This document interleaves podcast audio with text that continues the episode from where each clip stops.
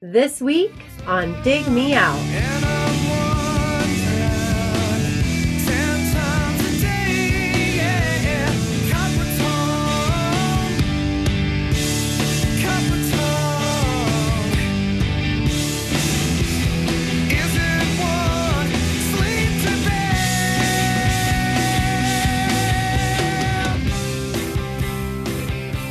With your hosts, Jason Zia and Tim Minichi. Jay, this week we are back with one of our patron picks. One of the folks who has who has been with us for twelve months gets to pick their record.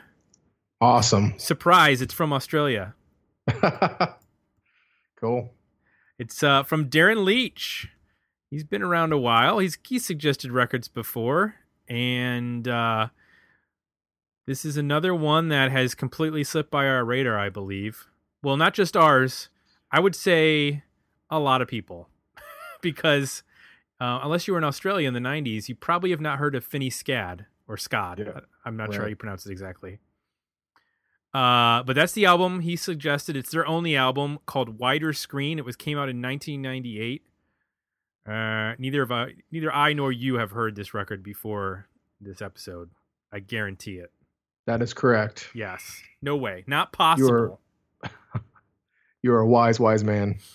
He sent us some notes because he wasn't able to join us to do the episode. So he said uh, he gave us the history, which was real nice. So I'm gonna I'm gonna give the history right here, real quick. It's not too long because you know they were only a band for one record for about and they were only together for about two years. It was released in '98 on the Mushroom label. They uh, previously released an EP called Test Rider in 1996, and it had a radio hit with Coppertone, which was also on this record. I don't know if it was re-recorded or not, but it was included on this record. It was a Triple J radio hit, reached number 42 in the 1996 Triple Triple J Hottest 100. And then they put out this record in 98, and he said this was a hot year for Australian music. There were great albums by You Am I, who we've previously talked about, Powderfinger, The Superjesus, who we've previously talked about, I didn't know Regurgitator. Pow- Pow- Powderfinger was uh, Australian. yeah. Oh, okay. Regurgitator, we've talked about that band before. The Living End, we've talked about that band before.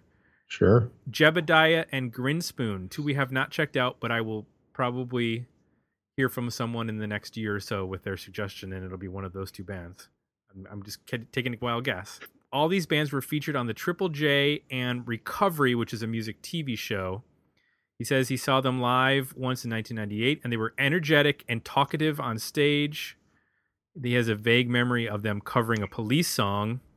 They released uh, three singles off this record It's Not Real, Sonic Boy, and Furious. Uh, and it was produced in part by John Agnello, who is best known for his work in the United States on bands like Dinosaur Jr. and Buffalo Tom. There are actually a number of producers. John Auer from the Posies produced and mixed one of the songs on the on the album. So, uh, unfortunately, the music is out of print, both physical and streaming. Not a lot of info on them out there. There is a Wikipedia page, but it's very minor. And they broke up in 98. You can find them on Discogs and you can find them on YouTube, but that's about it. Like, I even went and searched just for other reviews, and there's nothing out there. We're gonna own these uh, Google keywords. They're all Fini Scad traffic shall be directed to us. we we are canonical when it comes to Fini Scad. We are the only thing that matters. This is your warehouse of Fini Scad knowledge. All right, Jay. So So, here's what he said that worked for him. He said, I think the album still holds up today and doesn't sound dated. That's number one. Doesn't sound dated. It sounds like four mates in a garage. Um, they didn't do any bells and whistles. He loves the straightforward simplicity of the album. And at 12 songs and 40 minutes, it works for him. He wouldn't remove any tracks or rearrange the track listing, and he's not fatigued by the end of the record. So those are all good notes. So Jay, tell me something that worked for you on Wider Screen by Fini Scad. Uh, I'll start with the vocals. I like this. I like the singer. Um, it's one of those voices that it sounds kind of familiar, but you can't quite pick who it is, who it is that it sounds like. Um, Mhm. And somewhere in that, it's very unique. If, if if that makes any sense. He sings with a like a, exuberance at times. Like there's this passion to where he's really pushing his voice, um, not in a like strained, screamy way or yelly way, but just I don't know. There's just this uh, exuberance or passion behind his singing that is really it really works well with especially with the up tempo stuff. It it just has this really cool energy and uh, unique sound, but but still be very melodic and familiar.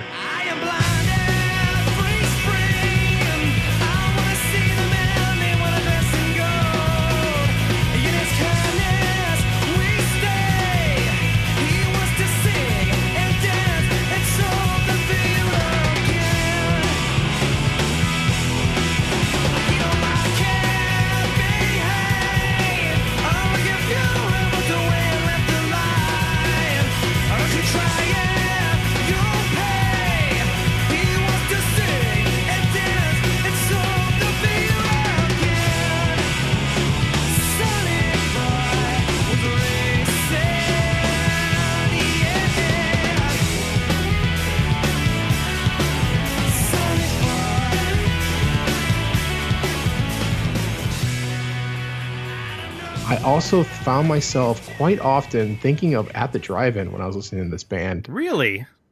Well, when when you think about how like he when he sings melodically, um, Mhm. is it Cedric the singer? Yeah. When he sings melodically, uh, it isn't doing this, you know, this the really aggressive, screamy kind of stuff. It, it sound it sound. There's moments where it really reminded me of, of him. So, um, in the way that the the rhythms, uh, in the way he sings, and even the the tone of his voice at times is, is in there that re- register at times. So that that was the voice that I kept coming back to, which I didn't expect. And the mu- musically, it's not really like that. But but that was the the one voice I could kind of put a finger on and say, okay, I'm getting a similarity there. Now, this album predates at the drive-in um, in terms of any kind of uh, popular exposure, especially in Australia. Right. So, but um, there, there's just, and, and I think Cedric sings in the same manner. Like there, there's this exuberance or energy behind his singing that's really infectious and, and adds a ton to the music. So, I'll, I'll just start there. I, I just, I couldn't get enough of of the voice here. So I did also like his voice. Uh, I I thought that it's this is going to be a weird combo. So he did remind me of a couple folks. With that first song, "Just a Show," which is one of my favorite songs on the record. When he starts singing, he's like, "Oh, da da da da." He sounds like Dio, Okay. which I was like, uh, "Okay, Yeah. what is going on in this record?"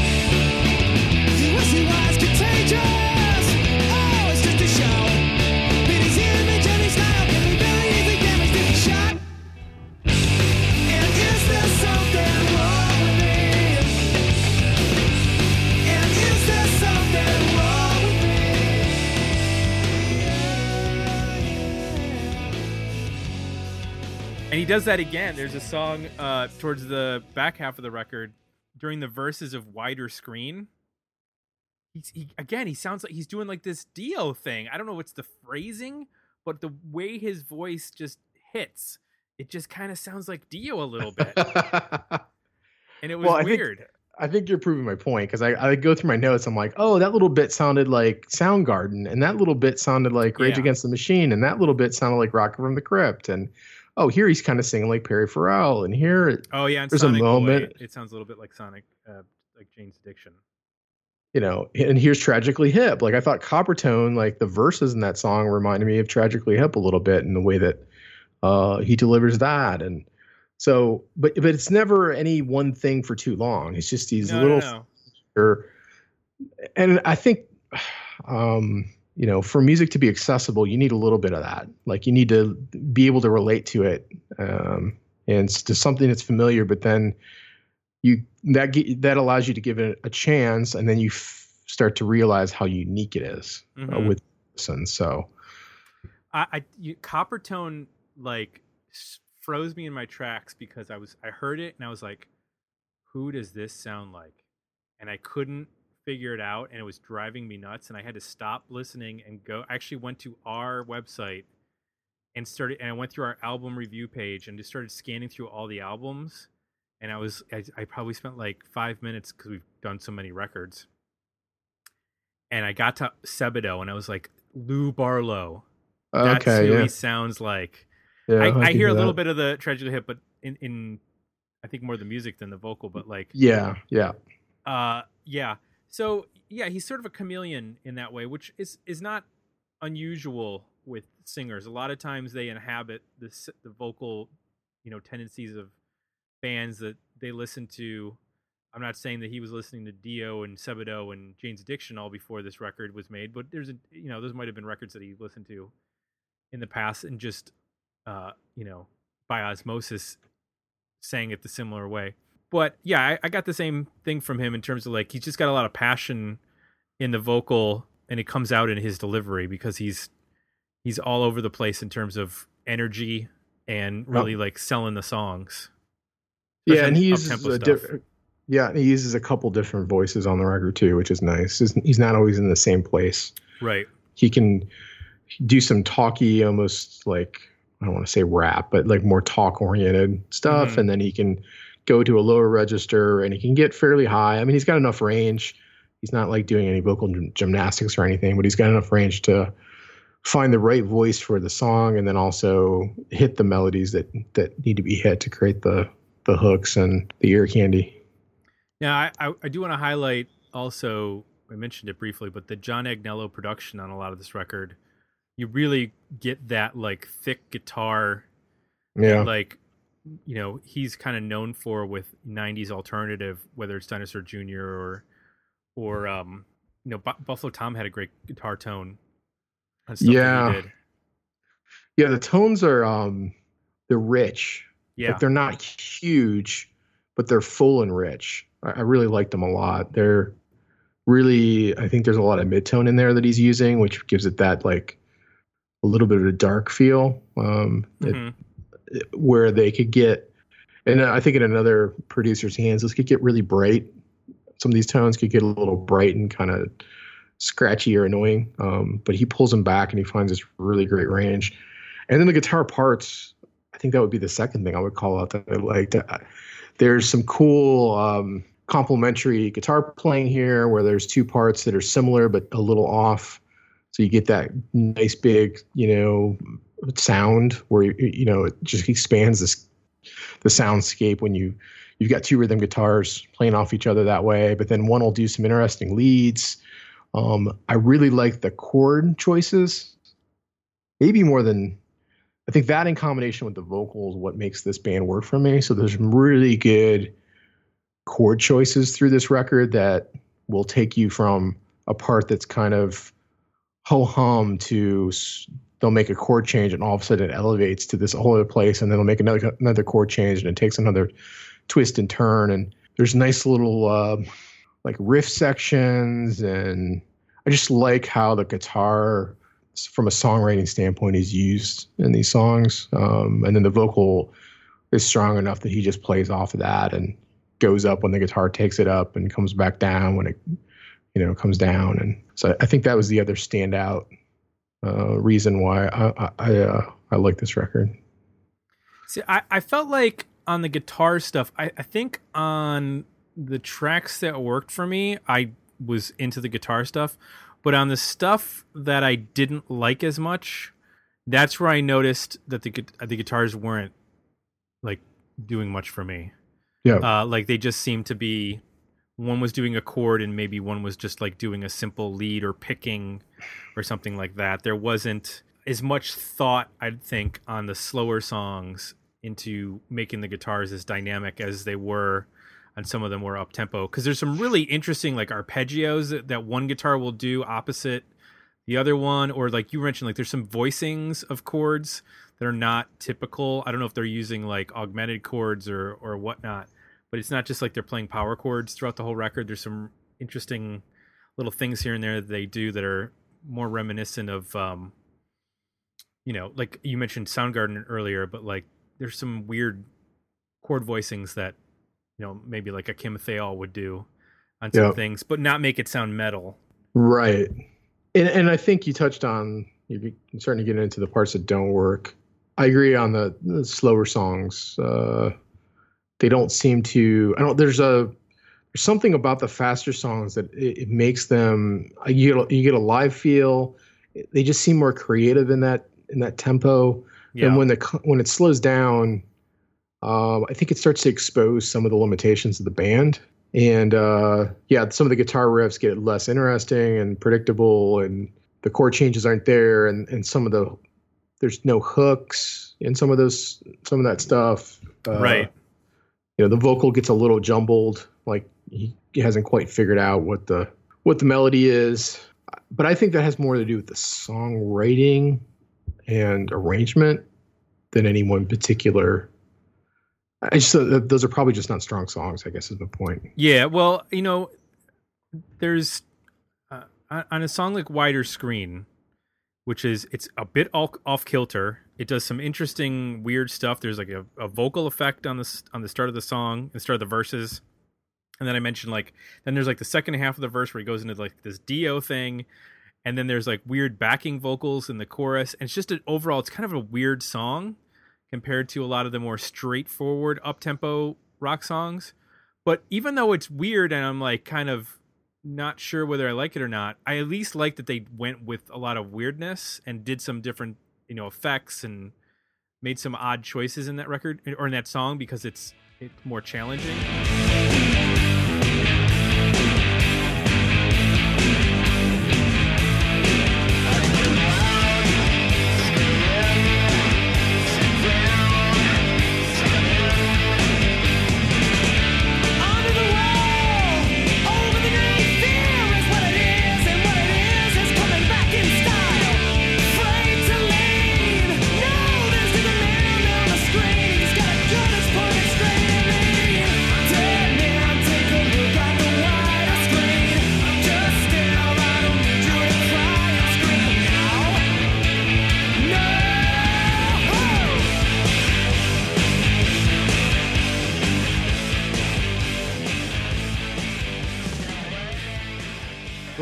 Take songs like I think the two that I I found the least interesting were like Test Rider and Can't Explain because a I think it's where his vocal suffers the most as not being not really finding what his voice is in those songs.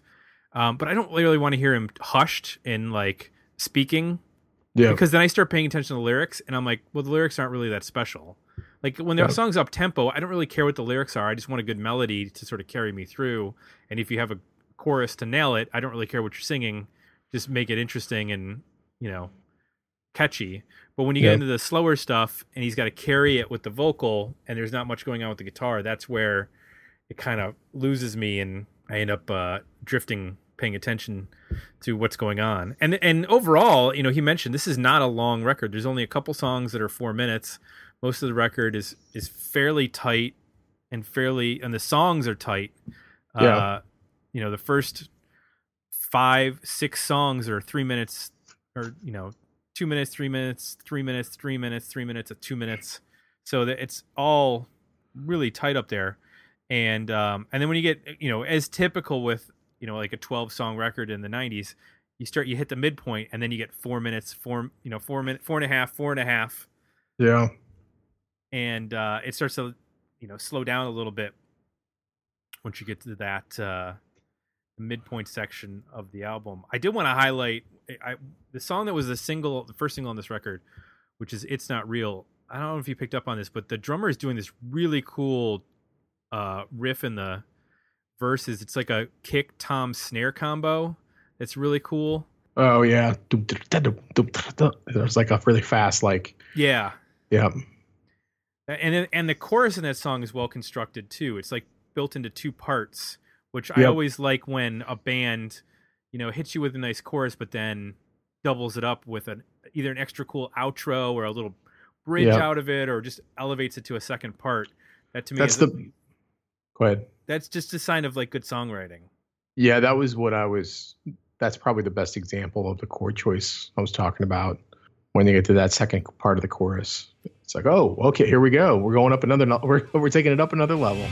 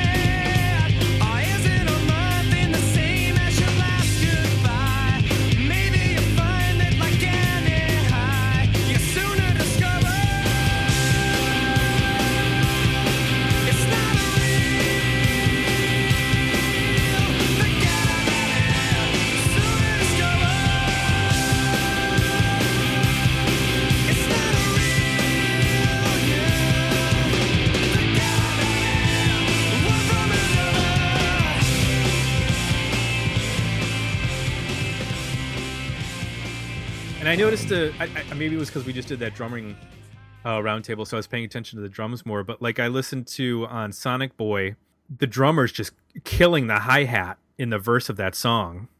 I mean, he's just absolutely like thirty second notes on that thing. Uh, Yeah. with an open hi hat And Um, the chorus isn't like spectacular, but it's got like a huge sound that's really cool, and that's that's to me where he sounds the most like Perry Farrell is on is on that tune, but like good Perry Farrell, Yeah. not like annoying gypsy, Yeah. uh, desert gypsy uh, Perry Farrell. oh, So what happened to that guy? uh, he he he got into um running uh festivals and discovered there was more money in doing that than playing rock venues and then I think he got into some other stuff that I think he's like way into like investing and stuff. Oh, mm, good for him. Yeah. So we haven't done this in a while, but you know, in listening to this record, I was trying to think like where where would this fit like in American rock radio? Like, I don't I don't see where at all this would be. I I understand you know they clearly wanted to to break here because they came to the United States to record this record with John Agnello and with John Auer from the Posies, and you know spent time in in New Jersey to get it done uh, at the Magic Shop, or not the yeah, is that in New Jersey or is that in uh, uh, New York? I don't remember exactly, but anyway, yeah, I was in New York. Uh, but you know, they they they got guys who could put them potentially on American college radio, but this this didn't do this didn't make a dent as far as I can tell anywhere outside of Australia. It clearly got them some radio play there, but then they were gone you know, five minutes later. And Yeah, I mean, it, it could have sat. To me, it sits. It could sit beside Foo Fighters. It could sit beside Our Lady Peace. Mhm. Um, the I guess the thing that they don't have is they need that ballad.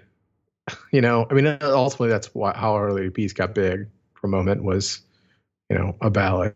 So, and even Foo Fighters, they didn't. I guess they didn't have a ballad, but they had some lighter material that's like Big Me and Oh, yeah. um, that really is what learning to fly. the learning to fly that really busted the door open to them for mainstream. hmm So I think for a band like this, they need that at least that one song that can do that, and then they can have the rest of the record be this, and you'll get that nice split of fans where you know you'll be big enough for the label to keep supporting you and for you to be able to make records based on that that ballad, but then you know not so big that you can't continue to just make the music that you want to make for Right. the most part.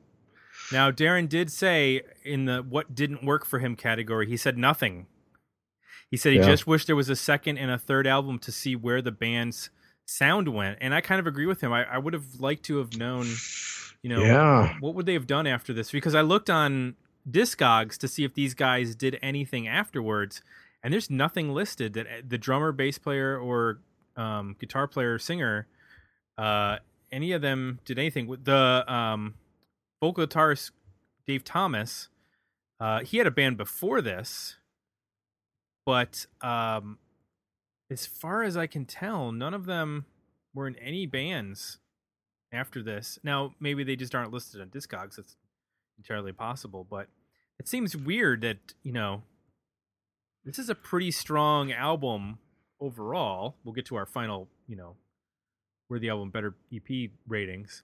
But I would think that, you know, if there were some sort of disappointment in terms of this not doing well, they could have regrouped as, you know, you know, figured out something else or I don't know. I don't I'd like to know the story of why this band just went away after basically 2 years.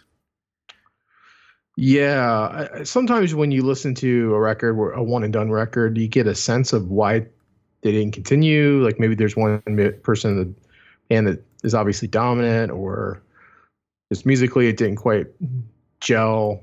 Uh, Right. Like if the lead one of those singer re- had become gone solo or something. yeah, but this is a record where, yeah, I don't.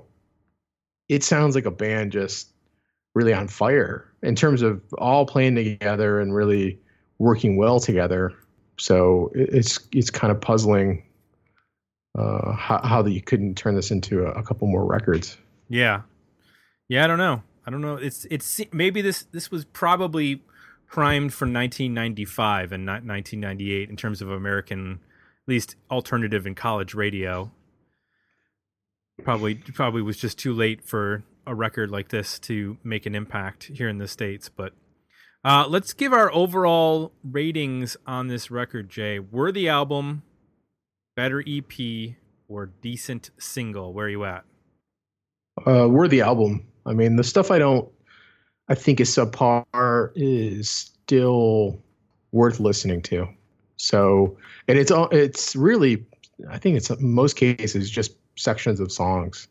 Uh, Mhm. there, can- so in some of these cases, there's other sections that I do like quite a bit. So, um, yeah, I, this is a, I didn't know what to expect with the band name. It's like well, I have no idea what this would be. right. you know, so it's always fun to hit play and see what you're in for. And I was pleasantly surprised and enjoyed it. So this is one I'll, I'll probably be listening to uh, quite a bit afterwards. I agree with you. I think there are probably two songs that I mentioned, Can't Explain and, and Test Rider, that I really don't care for. But the other 10 are really solid. I think out of those 10, there are like six or eight that are really, really good tunes that, uh, you know, could find their way into a, a playlist on Spotify easily. So. Uh, it's a shame that you can't stream this band. Pretty much the only way you can listen to them in the United States is by going to YouTube, and there's like three songs you can check out on YouTube, and that's about it. So luckily, those are good songs, uh, but that's that's about all for this band. So we need to thank our suggestor, uh, Mr. Darren Leach, for supporting the podcast and uh, doing so over at Patreon, which you're welcome to join us out there, listeners, at patreon.com forward slash dig me out. At uh, a buck a month, you get to um, get access to bonus content. You get to vote on our polls, which very soon we'll have our first suggested album poll, which is people who can uh, go to our website and drop in a suggestion. And we've been posting them up on Facebook for people to find out what have what has been suggested, and then uh, we're going to throw a couple of them into a poll at Patreon, and we're going to let our patrons pick one of those records. So they're they're coming in from all over the place and all, kinds of different records. So it's going to be an interesting first poll. I've already got it locked and loaded. At this point, I know what's what's happening. So uh, be sure in the next week or so get your butts over to Patreon because that's how you're going to vote on that. yeah, it's been fun. I, I've been we've been posting uh, the nominees on Facebook just to let people know they're coming up and they're going to be in the poll, and a lot of people are voting in the comments, and uh, which is awesome. There's some great conversation, but uh, your vote doesn't count Right. unless you're on Patreon. So, Those are the primaries. right. We'll get to the actual election. That's where you can uh, you can debate and make your case, but Right. the actual voting will be up on Patreon. Absolutely.